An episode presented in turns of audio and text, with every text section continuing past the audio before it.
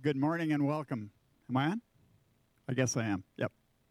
Good morning and welcome. Uh, glad each one of you are here this morning. Um, I was just talking with Brandon this morning, and he shared that uh, 105 kids are coming to uh, our uh, youth program here. Many of those are from uh, unchurched families, and so that's really, really awesome.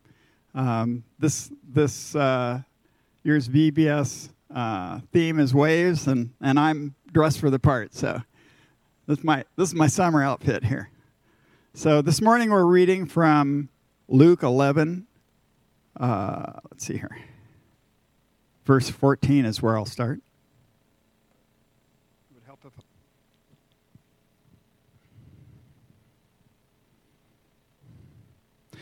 Now he was casting out a demon that was mute. When the demon had gone out, the mute man spoke, and the people marveled. But some of the people, let's see, some of them said, He casts out demons by Beelzebub, the prince of demons, while others, to test him, kept seeking from him a sign from heaven. But he, knowing their thoughts, said to them, Every kingdom divided against itself is laid waste, and a divided household falls. And if Satan also is divided against himself, how will his kingdom stand? For you say that I cast out demons by Beelzebub.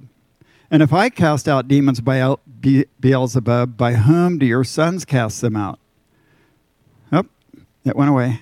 There we are. Sorry. Therefore, they will be your judges. But if it is by the finger of God that I cast out demons, then the kingdom of God has come upon you. When a strong man, fully armed, guards his own palace, his goods are safe. But when one stronger than he attacks him and overcomes him, he takes away his armor in which he trusted and divides his spoil. Whoever is not with me is against me, and whoever does not gather with me scatters.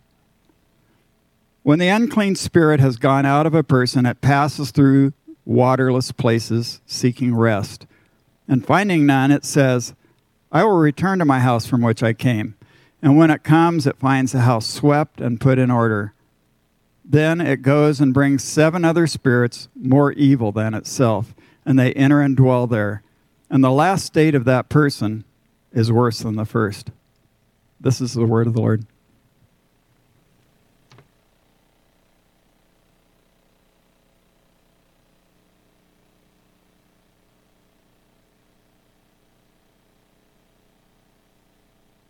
Open God's Word, it's uh, never ceases to amaze me how, especially the gospel writers, assemble Scripture. And as we open up Luke chapter 11, we finish the Lord's Prayer, instructing the disciples on how to pray. And then he's like, oh, and now he's casting out demons. And, and when you think about it, now Jesus was, and you fill in the blank. When you have an opportunity to tell your kids or your family or friends about Jesus? Do you go, hey, let's talk about prayer and let's talk about Jesus casting out demons, shall we? Let's just move from prayer to demon and, and kingdom and light and darkness. But in our world, the past few years, in the past five years, the more I read scripture, the more it's black and white, the more it's evil and good, the more it is spiritual warfare. The more it is, hey, why is this falling apart? Well, it could be a cold or it could be spiritual. Let's have an honest conversation and not over spiritualize things, but not over just look for physical answers all the time for spiritual problems.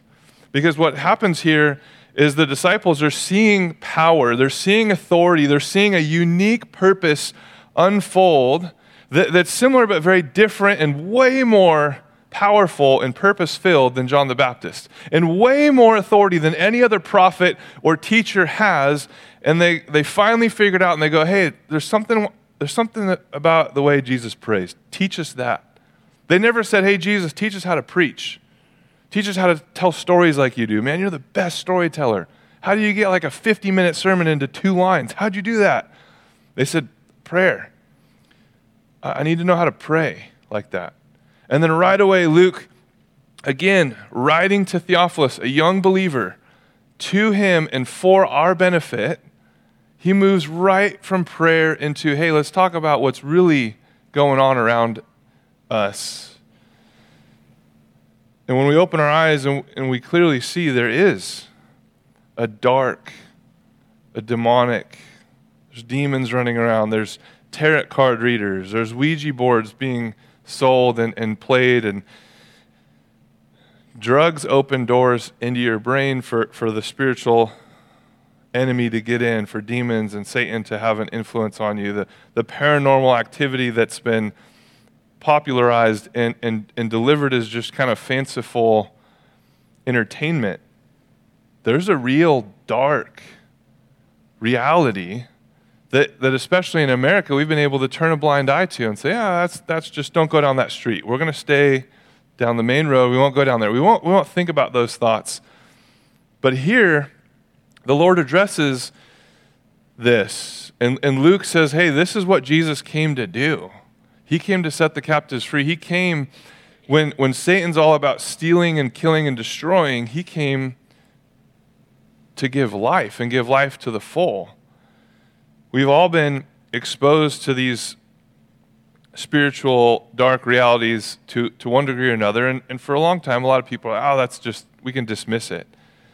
But what if Jesus doesn't want us to dismiss it? He wants us to have victory over it. And he gives us some teaching on spiritual warfare here. Jesus ends up sharing by dividing. He says, Look, either you're for me or against me, either you're gathering or you're scattering. So there's no real neutral ground here.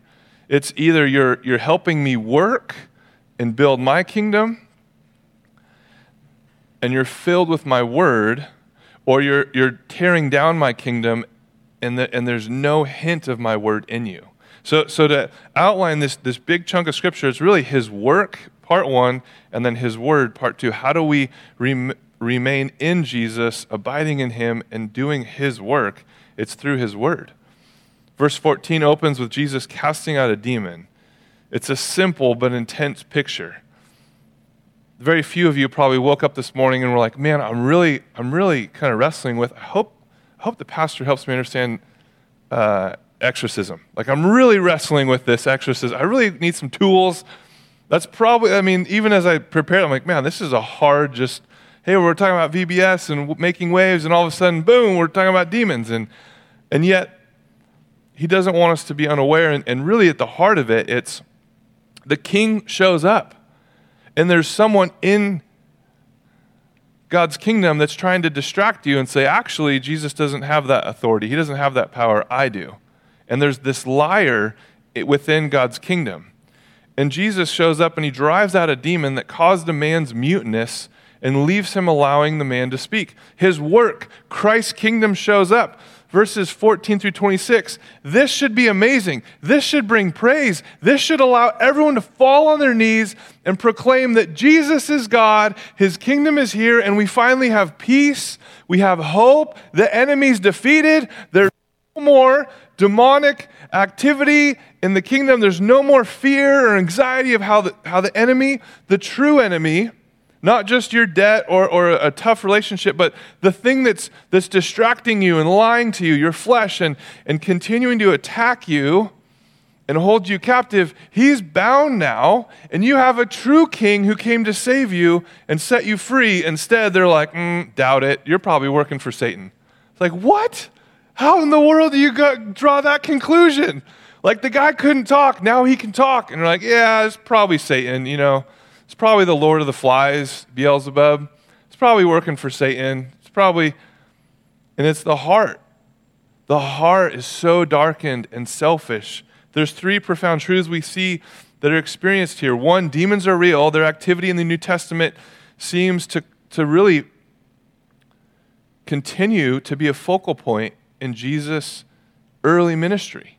And so the more you read Scripture, you see His Word reminds you and reveals to you that this physical outlook is actually affected severely and directly by spiritual things. So when you see a physical problem, our knee jerk reaction is to just go, okay, how are we going to solve this physically? which instead we should go, okay, what spiritually could be occurring? And let's pray against any work of demons and Satan and the enemy. Demons sometimes afflict people. Number two. Number three, Jesus rules over and casts out demons. So, first, we see demons are real. Second, demons sometimes afflict people and possess unbelievers and afflict and oppress believers. And number three, Jesus rules over them and casts them out. And there's never there's never any question. It's not like they're going nine rounds and Jesus is losing, and all of a sudden, like Rocky comes out and takes out this. Always winning. Jesus is always winning, and there's no shadow of a doubt that he wins. And then the crowds are left trying to figure out what to do with it. In verse 14, it says they were amazed. But there are two groups of people who respond in two very different ways. One, in verse 15, we see the first group are the slanderers, and they say, This question, again, attacking Jesus' authority because they refuse to submit. They don't want to humble themselves. And so they say this, and they slander him. He drives out demons by Beelzebub, the ruler of demons, which is the name, the Lord of the flies, given to Satan of darkness, who rules over demons. They're slandering Jesus saying, yeah, he might have power, but it's not real. It's, it's, it's a power of darkness. It's not our God. And then, two, the second group are the skeptics who test Jesus. And they say this as a test, we're demanding of him a sign from heaven in verse 16. They're like, ah, you need to prove it. Prove that you're God. We want to see a sign. We don't, we don't just take your word for it. So we see his, his work here is Christ's kingdom coming, and there's slanderers and there's skeptics. There's a divided kingdom that Jesus so graciously brings up this idea of a divided kingdom and how it cannot stand. And he does it so carefully, cautiously, and lovingly. Again, we see Jesus' heart. He could easily shut them down and say, That's it. I'm God, boom, we're moving on. You can't believe, you're hard hearted, you're blind, you're, you're deaf, you're selfish. I'm not going to, and he moves, and he could move on. Instead, he, he again appeals to them lovingly, trying to draw them in to see he's their Lord and Savior. No group will last long if it's fighting against itself. It will fall. And so Jesus could easily just go, Look, I'm God. If you're not going to believe me, whatever, I'm out. But he says, Look, here's you're, you're saying that I'm working for Satan, but using Satan's power to cast out Satan's demon. What in the world are you talking about? And so he appeals to them logically, lovingly. For many of us, including myself, I would be like, look, I'm out. You guys don't want to believe? That's, that's a bummer for you because I have eternal life and I'm going to go give it to someone else who wants to believe it. Instead, Jesus patiently makes this argument like, you guys are not wise. This is illogical. You're saying I'm casting out Satan by satanic powers? That makes no sense. Verses 17 through 18. Why would Beelzebub fight against Beelzebub? He'd be destroying his own kingdom. Just think about the words you're saying. How many of you in the past week, months, years have heard illogical arguments tearing down another argument? And you're like, I don't even know how to communicate with you because you're saying something that goes against your initial statement. This is illogical. Everyone tells me that every day. Well, logic's left the building. There's no common sense anymore. It's like, yeah, there never was. Read the Bible. There never was common sense. And Jesus shows us how do we share the gospel with people in the kingdom of darkness and they don't think they are. We lovingly say, okay, that's interesting. You'd bring that up. Well, your first point goes against your second point. Do you see that? And we know the answer. They're going to scream louder at us. Jesus knew they weren't going to go, Oh, Jesus, you're my Savior. Thanks for pointing out the illogical fallacy of my argument.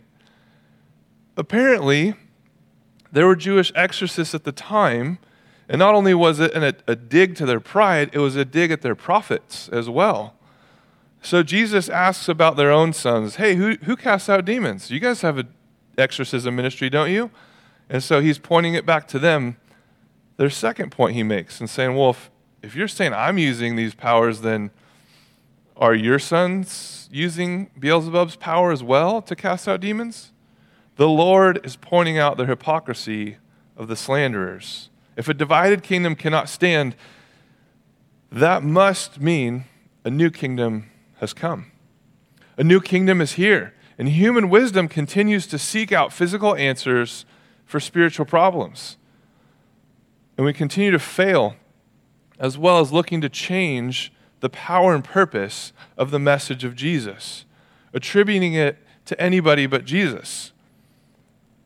Additionally, we see the church losing its influence day by day because the, the church is reaching fewer and fewer people because they're spending fewer and fewer minutes in God's Word and sharing fewer and fewer words from God's Word because we think this is offensive or, or, we think this is hard to understand. It is offensive and it is hard to understand. But Jesus says, Go and preach my gospel. And then if you continue reading in Scripture, Peter says, It's really hard to read Paul. I can't understand his letters. So if one author says to the other author, It's hard to read, there's no excuse for us. It's just hard. And that's where the Holy Spirit, again, is needed. And where Jesus shows up and says, Look, I'm going to continue to have this conversation because I need you to see there's a kingdom here. It's not just me versus Satan. It's always been my kingdom, and I'm the king, and we have this prince of darkness lying to you, saying these things and these lies that are deceiving but aren't true. And I'm bringing truth.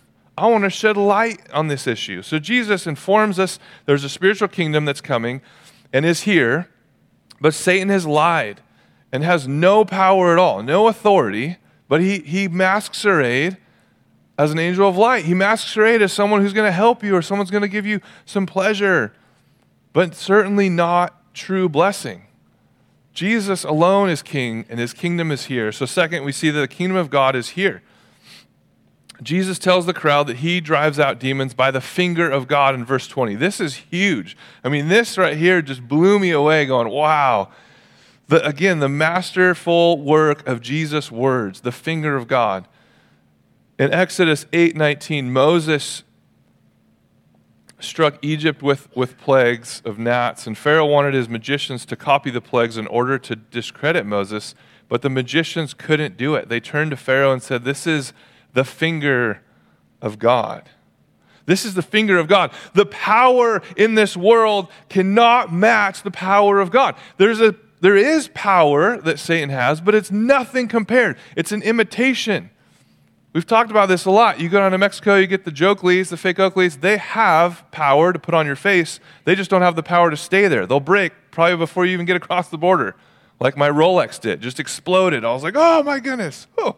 Thankfully, it didn't have like a battery in there. But the world looks like the real thing. But eventually, it can't keep up with the real God. It can't maintain. Yeah, sin wouldn't be a problem if it wasn't pleasurable. But eventually the pleasure wears off, and then we're right back to where we were, and we're sinned again against God. And we're like, ah, man. And so we see here, they're like, dude, we can't touch this. This is the finger of God. In other words, this is genuine power. This isn't witchcraft or trickery. This isn't drawn from Satan's limited power. This is the limitless God. Exodus 31:18 when God finished giving Moses the 10 commandments on stone tablets, the Bible says the tablets were inscribed by the finger of God. Again, this should draw us to our knees. This phrase, the finger of God, shows up in the Bible when God's power and revelation, his power and revelation in redemption advances in a new way. His power and revelation shows up in Exodus. Oh, you're worshiping false gods? Yeah, you losers. Come to the real God. I'm the one true God. And through the Jews, I'm going to bless the world. And unfortunately, you guys want to do it the hard way, which how many of you are like the me and like the Egyptians? Hey, we want to know about you, but I want to do it the hard way. I'm going to keep fighting, kicking, screaming. Oh, okay, I see now. Your ways are higher than my ways. Your thoughts are higher than my thoughts, and I need to surrender to you. When Jesus says he casts out demons by the finger of God, it's a way of refer- referring to the direct power and action of God. Instead of trying to figure it out, we need to humble ourselves and allow God's forgiveness in our lives. Instead of trying to go, hmm, this is going to hurt my pocketbook if everyone starts worshiping Jesus as God because now they can go directly to the Father and they don't have to go through the priests anymore. Now they don't have to come and pay my sons to cast out demons. This is going to be a problem for our pocketbooks. This is going to be a problem for, for how we control people. Our Lord is the strong man. In verse 21 through 22, that he, he talks about this application of the finger of God, this new authority, this new kingdom has showed up. And he's like, let me explain it to you in, in, a picture that you can see. He comes and overpowers Satan's house and takes away the spoils. But some in the crowd could not see it. They missed the very kingdom of God among them. They were trying to hold on to what religion offered them authority, control, popularity, prosperity they didn't want to give that up and surrender to Jesus. They didn't want the hard words of Jesus to ring true and, and talk about the hard things with their kids. They didn't want to come under Jesus' lordship. They didn't want to go, okay, this is your this is your kingdom, then this is your word. I'm going to have to have hard conversations about salvation and that my friends or family aren't saved. I'm going to talk about the hard stuff with my kids about relationships and and sex outside of marriage, that's coming under Jesus, and that's awkward and it's hard. And they're doing the same thing we do in the church that leaves us not effective, that leaves us watered down. They're like, oh, this is, oh, let's, let's just defer to demonic activity. What? Their, their heart's being exposed and they don't like it. They don't like that they have to surrender to Jesus. So there's the warning that Jesus says, look, when a strong man fully armed guards his own palace, his goods are safe. But when one stronger attacks and overcomes, he takes away his armor, which he trusted, and divides his spoils. Jesus is saying, Look, there's the prince of darkness here acting powerful, but I'm stronger, and I'm going to come and take what's mine. Don't be recaptured by Satan's kingdom. He, he helps give us another glimpse into the spiritual reality of, of our souls and our bodies. And he says this warning don't be recaptured by Satan's kingdom. Unless Christ cleans a person like a house and then lives in him, the Holy Spirit again, he's saying, Look, my kingdom's here. It's the finger of God. The Holy Spirit's coming, and the Holy Spirit's going to dwell and take up residence in the believer. Unless the Holy Spirit takes up residence in the believer's life, the house just gets uh, a cleaner to come for a few hours, cleans it, and then it's open. The door's open. There's no strong man there. There's no one protecting. There's no stronger man in the home guarding it. So then the demon shows up and's like, sweet, the, the fridge is stocked. There's a tri tip on the Traeger. I'm going to go get my buddies. And he goes and gets seven more and he comes back. And you're wondering why. Your life continues to unravel, and you're, and you're wondering why. When you look at these people on the street, and mental illness, and demonic activity, and all these things keep adding up, and our world unravels, Jesus is giving us the playbook. Here's the demonic and the spiritual realm. Unless there's one more powerful, unless there's one more powerful residing in you, you're open to demons coming in you. And that's, I mean, Talk about a gospel presentation. Hey, did you know that you're empty? And God wants to fill you with the most powerful, with His Spirit, the most powerful Spirit, and you want a demon to come live in you? No, I don't want it. Oh, let's get, man, you're making this black and white. Yeah, I don't have another option. Jesus made it black and white. I'm just sharing with you the reality of our world. There are only two sides in this war. Anyone who is not with me is against me, and anyone who does not gather with me scatters. Again, if Jesus just opened with, hey, are you with me or against me? You're like, whoa, Jesus, we're getting, man, this went serious really quick. I was just getting to know you, kind of just having a conversation over a milkshake. Now you're like, are you for me or against me? Come on. It's like, whoa. But he just laid it out. We are in a spiritual battle, and I am the stronger of the two men. Do you want to be against me or for me? Again, logically, do you like losing? I don't. I'm very competitive. Sweet, there's a stronger option. I'm with him. He said he's going to die and rise again, and he did it. I'm with that guy. I get it. There's some complexities, there's some difficulties in understanding God's word. His kingdom, though, when you look at his kingdom, there's never been one time that you've seen someone or heard a story of Satan attacking, and then God just going, Yeah, I, I, it was an off day. You know, it was one of those pitches, I wasn't ready for it, and I struck out. Or, ah, I know, I was nine rounds deep, and I just, I didn't see that left hook coming, and Satan got me. He always wins. God always wins. In the Bible an account of God showing up time and time again. It's the finger of God showing up in a new way to bring that new experience and that new revelation. And Jesus is saying, Are you with me or against me? Clearly, plainly. Are you gathering or are you scattering? Are you building my kingdom or are you trying to hinder it? Are you full of my word or are you void of my word? What else is filling you up? Speaking directly, do we try and gather people through sharing the gospel? Are we sharing about Jesus? You know, so often you, you say the word giant and people either light up or they get mad. And I'm like, whoa, I didn't know it was like a curse word. Like, what? Because there's, especially this weekend, the nemesis the Dodgers are playing, right?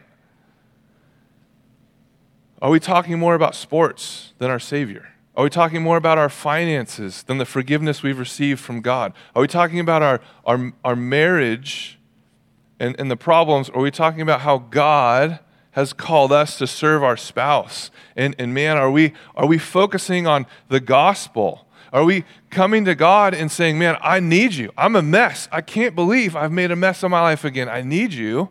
And then we go to a friend and say, Yeah, here's how God showed up in my life. Are we talking about the Lord? Or are we talking about the news?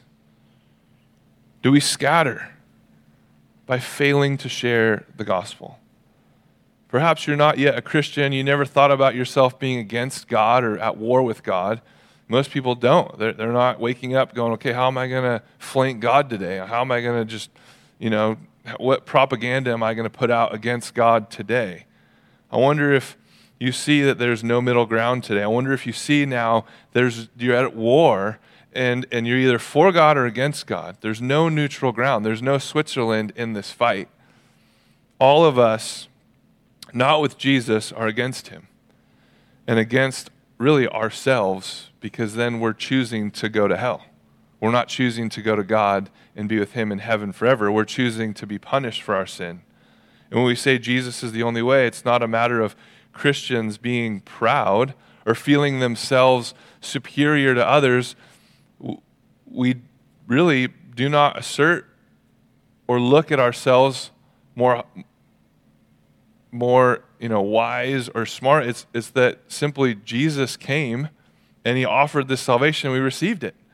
And Jesus is God's Son.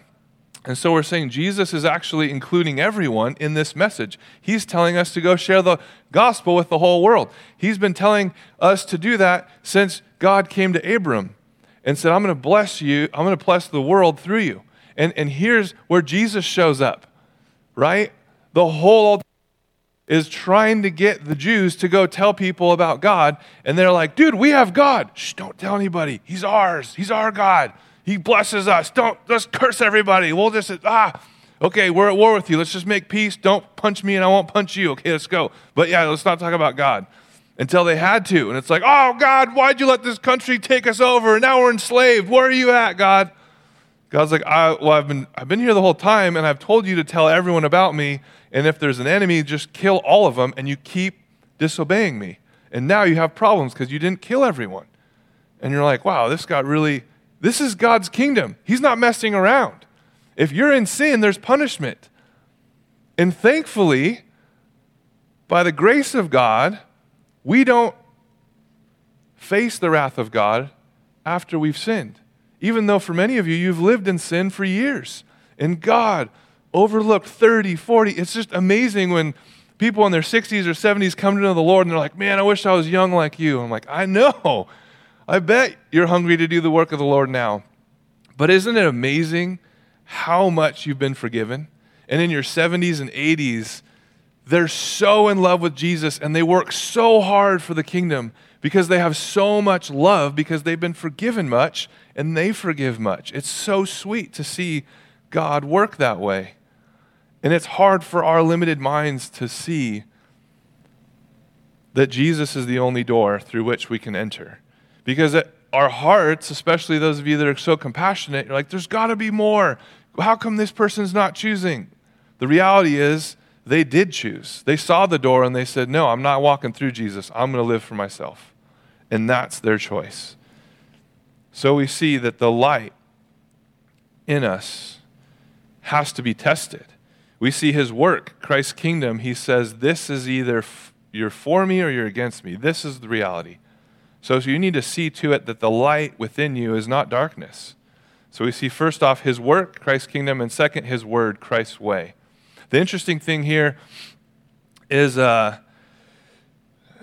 this, this transition that Luke makes. So whenever I, I read through scripture and I teach it, it's interesting how the, you, you kind of run into these bumps. And I was reminded, I was at a conference and this guy was one of the amen guys. You, you know what I'm talking about if you've ever had an amen person. And you guys aren't really an amen church and we don't have an amen guy here, but he every sentence, he, amen, brother, preach it, amen and the, the pastor is getting very vulnerable and, and sharing his testimony. And he's like, Amen, Amen. And then he starts going into the darker part of his testimony where he's doing drugs, sleeping with girls. And we knew what was coming. And he's like, Amen. Oh. And he tries to reel it in because he was just caught in the moment of just amening every sentence on point. And then he realized that was not a, oh no. And you never know where amens are going to come from, right? In, in the crowd where there's an amen person, you're like, please, oh, he did it. He amen to sin. That's not, nope, we're not amening that. And here we see the same thing. This woman in the crowd gets so swept up and she's ready to say amen, and she says, Amen at the wrong time. Blessed are those, she, she says, Blessed is the womb that bore you and the breasts at which you nursed. And Jesus responds, that, That's the wrong amen place. He says, Blessed rather are those who hear the word of God and keep it. With those words, the Lord redirected the woman. There's no hint of the Roman Catholic idea of the veneration of Mary. If ever there was a place where Jesus could have been like, actually, let's talk about my mom. You guys should pray to her. You guys should look to her but he redirects the crowd and he redirects us as Luke intently put this in there. It's not about demonic activity. In fact, it's not about human activity. It's only about God's word that directs our steps, that would direct our work in building his kingdom. And so instead, the Lord turns the woman's attention and our attention away from Mary and directly to God's word for how we should live our lives. There's a promise and a warning in verse 28. The thing that counts is obeying the word of God. That is the blessed way of life, the happy life that will never run out. That's the promise. The Lord has a conception of this blessedness that includes all those who keep God's word. The related warning is it's possible to hear the word of God, it's possible to hear the instruction, but not do it. And James, Jesus' brother, brings that up and he's like, hey, don't be hearers of the words only, but be doers also. Don't miss the greater sign as, as we see in verse 29 through 32 here illustrates really the words of God are to be believed and obeyed. And Jesus answers the skeptics from verse 16. Some people in the crowd were demanding a sign. They said, You got to give us a sign. I want a sign from heaven. And Jesus responds that the only sign this evil generation will receive is the sign of Jonah in verse 29. He's giving these words to help reinforce that his kingdom was here, that his work is here, and, and calls us into that work. Jesus has just said, You have to obey the word of God. Now he is explaining how. The Lord compares himself to the prophet Jonah. God recruited Jonah to go to the wicked people of Nineveh, and Jonah disobeyed, and he tried to run the other way. I'm, I'm sure none of you can relate to God's call in your life and saying, No, actually, I think I should go left, and you told me to go right. And God says, Good try, Jonah. But as we know God, you can't run from him. So Jonah disobeys, and God prepares a great fish to swallow Jonah, spits him on the shore of Nineveh, where God originally had told him to go. So God caps, captures him in a fish, swims him over, spits him out. It's like, well, you're in Nineveh. You might as well tell him about me. So Jonah goes in after spending three days in the belly of a fish and three nights. And the Lord says those three days and three nights were the sign of Jonah. In other words, those three days like all signs, pointed forward to something greater. The Lord says that He is the greater Jonah. Jesus is saying that whole thing in saving Nineveh was to show that I'm going to show up and I'm going to do a greater work. I'm going to bring a greater sign, and there's going to be a greater movement. Not just Nineveh, but the whole world is going to hear that they can believe in Jesus and be saved, facing immediate destruction and eternal separation from God. He will be dead in the belly of the earth for three days, but then he will be resurrected. And that's a far greater miracle than a fish capturing a prophet who is disobedient. To see the obedience of Christ willingly lay down his life for your and my sin. With these words, Jesus teaches us that if we read our Bibles well and we know God's word, then when we see the work of his kingdom, we're going to lean in with confidence, with boldness, and we're going to be able to see the blessing and live the blessing life. So many people look at, at God's word and, oh, it's hard to understand. It's a burden. God wants to take my pleasure. Yeah, because he wants to take the pleasure of sin that's fleeting and give you an eternal blessing. A life free from sin, a life focused on God proclaiming that you've been forgiven. The Lord looks back in the scriptures to the account of the queen of the south in verse 31, like, likely it was Ethiopia, who comes and looks for wisdom. From King Solomon, the Lord declares that anyone who knows the scriptures would know that he is wisdom personified. The wisdom of Solomon was simply a foretaste of the wisdom of God in 1 Corinthians 1 and Colossians 2 he explains that one greater than Solomon is standing before them. He's saying in these words, Look, I am the true king, and this is the greater one, the greater sign. I've come to set you free and forgive you of sin, and I've come to explain the gospel with all wisdom. The question, though, is Is the light of Christ in you? Have you believed? Have you received Jesus' work? Or is Jonah just a veggie tale story that was kind of crazy. Like a fish swallowed a dude? That's crazy. You know, this a wise man said if God wants to do a mighty work through someone, they have to break them mightily first. And even Jonah, kicking and screaming, had to be broken and prepared because in Nineveh, they actually worshiped the, the sea. And so when he showed up smelling like the sea, because he was in the belly of a fish, his message had greater impact. He had to get broken first. So often in our lives, when we go through a hard time, we're like, oh, God's not in it, God's not working. Yeah, He is working. Will you continue to allow Him to work and see how He's humbling you so He can lift you up? And the people of Jesus' day, they missed the sign. They were so proud and arrogant. They would never humble themselves. They would never bow to Jesus and say, You're casting a de- we can't cast demons out of people. Sometimes we get lucky, but most of the time we don't. And that guy was mute. Now he speaks. Instead of praising God, they blaspheme him. And here we see he asks the question. In verse 33, he says, No one, after lighting a lamp, puts it in a cellar or under a basket, but on a stand so that those who enter may see the light. He's bringing it now to the application.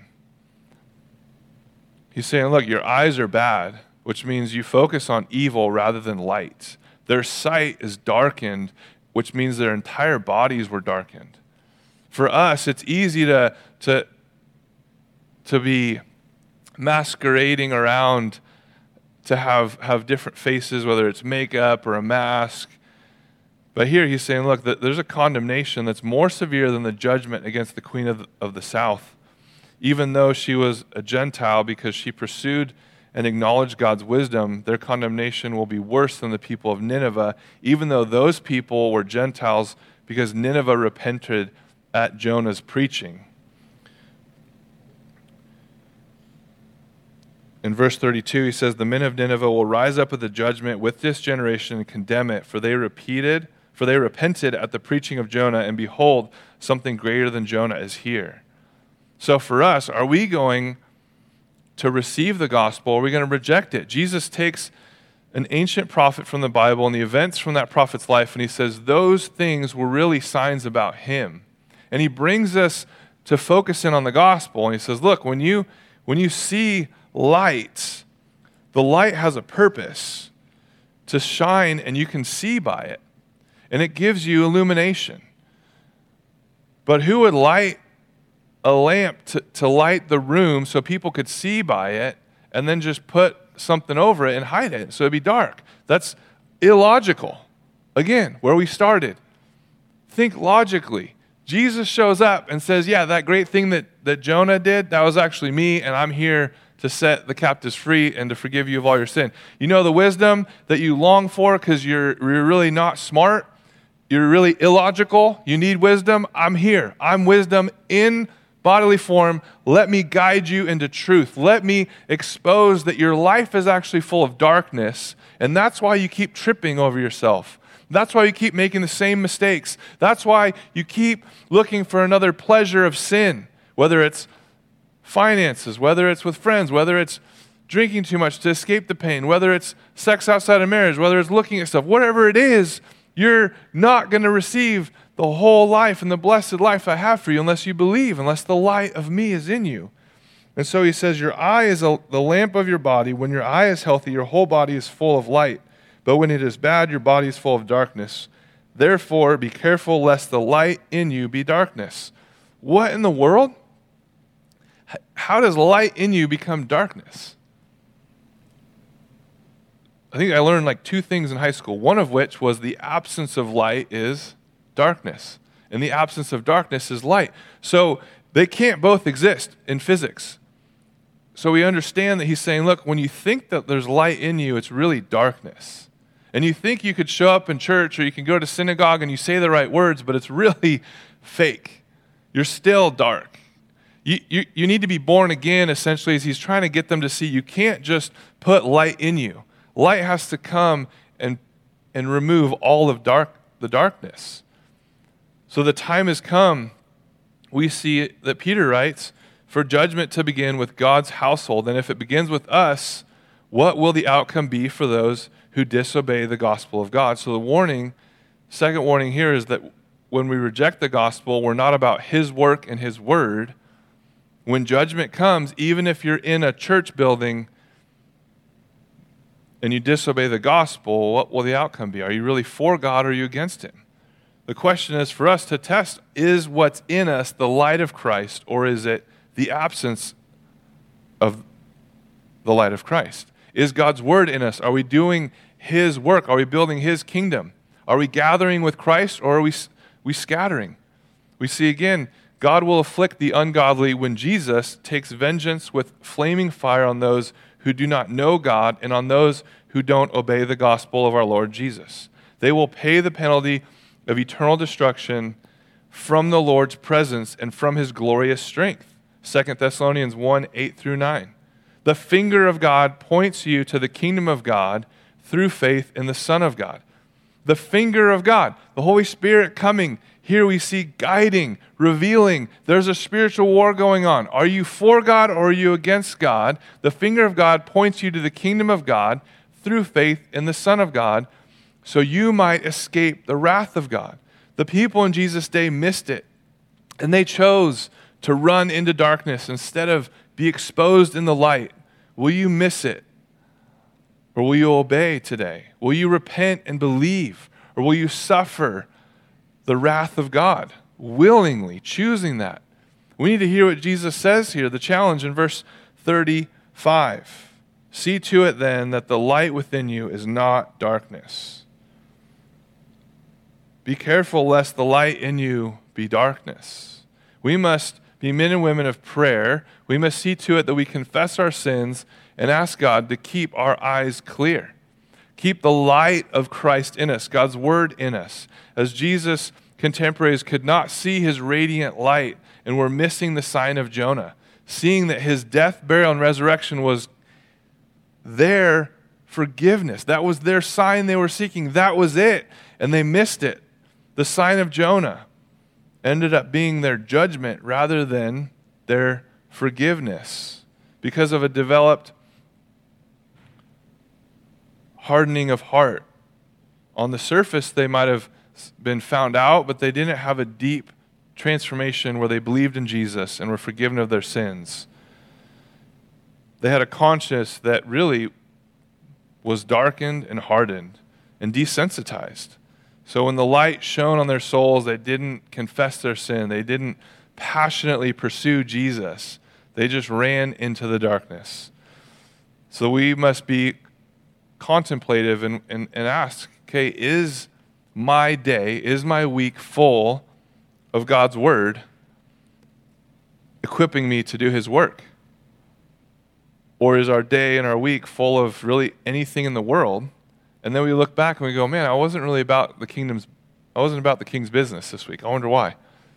Because our direction and, and our directive was not from God's word, it was from the world.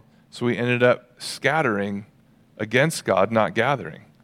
During the French Revolution, some Christians were crammed into a dungeon where once a day, for a few moments, the sun would move and it would stand at a, a certain angle and it would would shine in and, and it was high enough though that it was out of reach and so they had to get on top of another's shoulders at that moment and one of the prisoners had a bible and, and they would climb upon the guy's shoulders. At that moment the sun the sun would shine in and they could read scripture for those few moments and then they would lower him down and his friends would say okay tell me what you read Tell me what you read. When we're in darkness, when there's no direction, when there's no hope, and everything you were trusting in, or everything that you just took for granted, and now it's pressing in on you, and you're like, man, what's tomorrow going to hold? I don't know.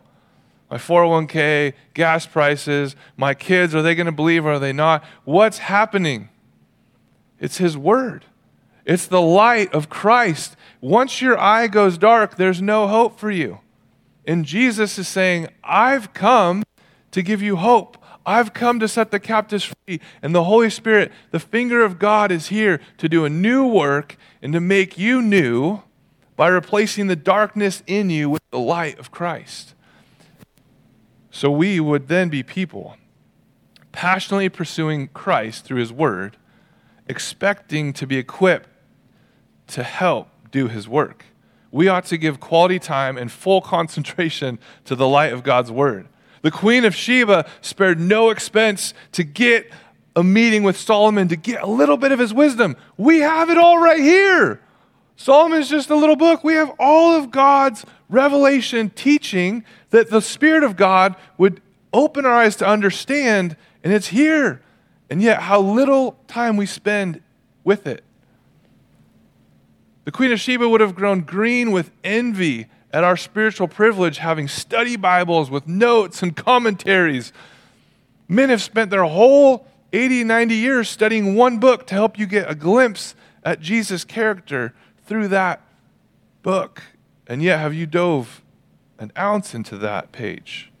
And our message is not about just a dirty, smelly, awkward, disobedient prophet fresh from a whale's belly but from Jesus who burst from the grave.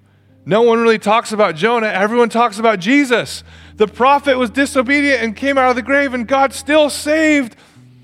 Jesus was obedient to the point of death, walks out of the grave to give us new life. That's who we're talking about. That's the greater sign to build his kingdom.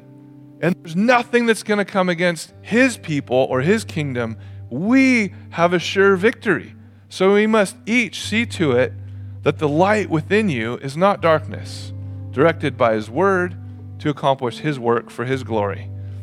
As we turn, I might invite you to believe, to not be against God.